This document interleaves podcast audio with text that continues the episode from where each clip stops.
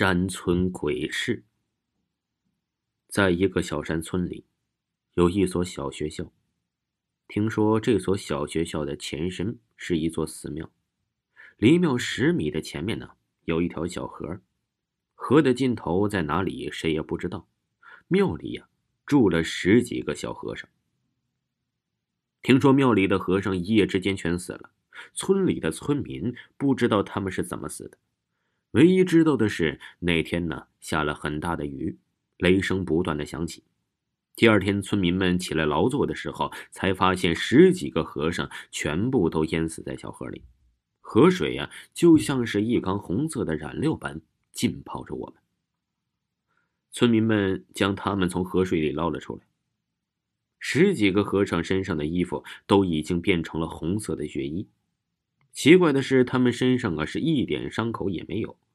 之后，村民们看着无人居住的破庙，就想着大家出点钱，把破庙盖成学校，让村里的孩子能有个地方上学。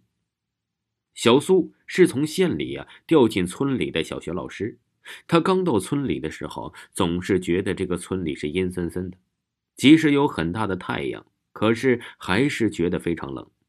他想，也许呀。是四面环山的缘故吧，在村里待久了之后，小苏觉得村里还是挺不错的，起码夏天不会觉得很热。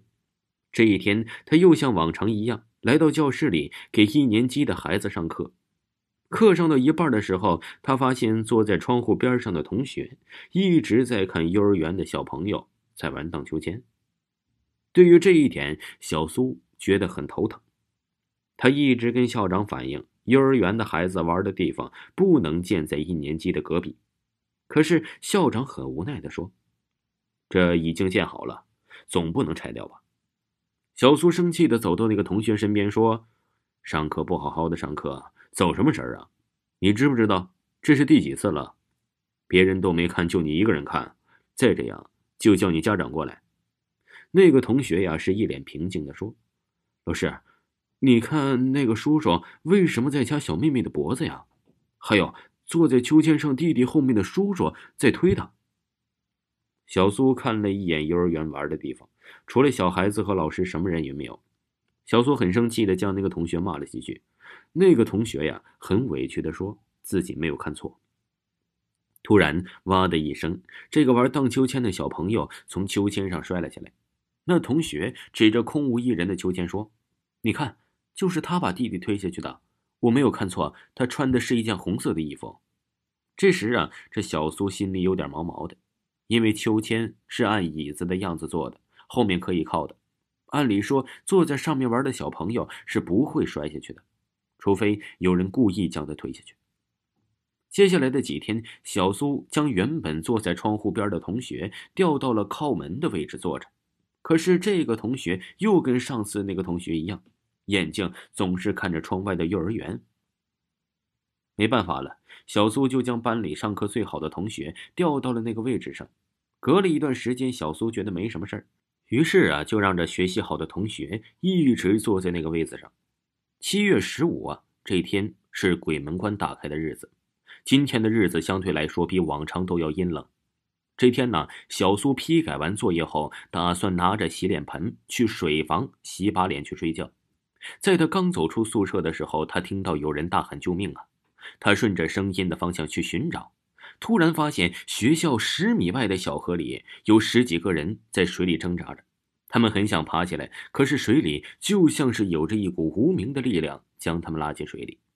他们的嘴里不断的喊叫着，嘴里吐出口鲜血。小苏长这么大头一次见到这种情形，不由得吓住了。不过很快他就去找人家。就找他们了，可是他走了好几次都不见一户人家。不管他怎么走，最后又是回到了小河边。小苏这下傻了，这难道就是鬼打墙吗？而就在这河里的那些人，不对，应该是鬼。他们慢慢的从河里爬了起来，慢慢的向小苏走去。眼前一黑，小苏直接晕倒了。刺眼的阳光照耀着小苏，他慢慢的睁开眼睛，发现自己正躺在小河边上。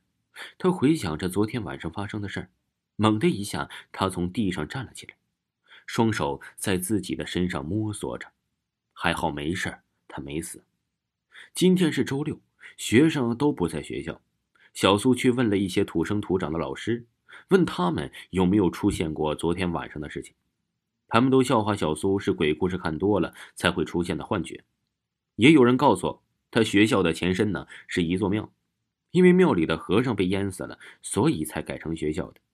对于这一点线索，小苏也是有点收获的。第二天晚上啊，这小苏是被一泡尿给憋醒了。迷迷糊糊中啊，他看见有几个和尚。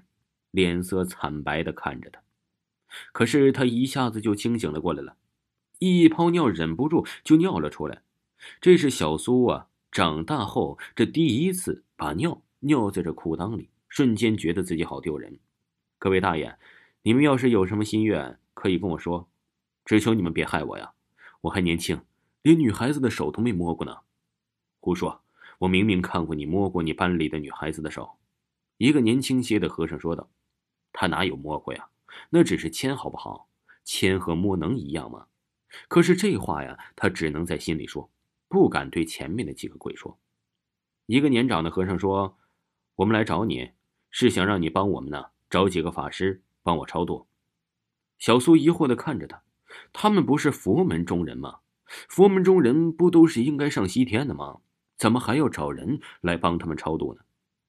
老和尚看出小苏的疑惑，于是就跟小苏他们呢说着生前的故事。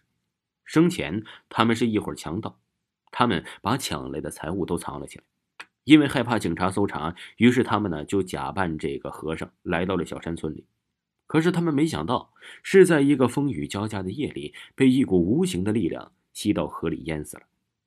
他们想，也许是他们杀害过人呢，找他们报仇罢了，也许是佛主的惩罚吧。他们就这样，每年七月十五都要重复一遍死亡的过程，除非能找到高僧为他们超度，否则他们会永无止境的重复下去，永远的做孤魂野鬼。可小苏不明白，村里那么多人，为啥非要找他这个外来的？和尚的回答也令小苏是哭笑不得，原因是小苏家里有钱，能请得起高僧，村里人没钱。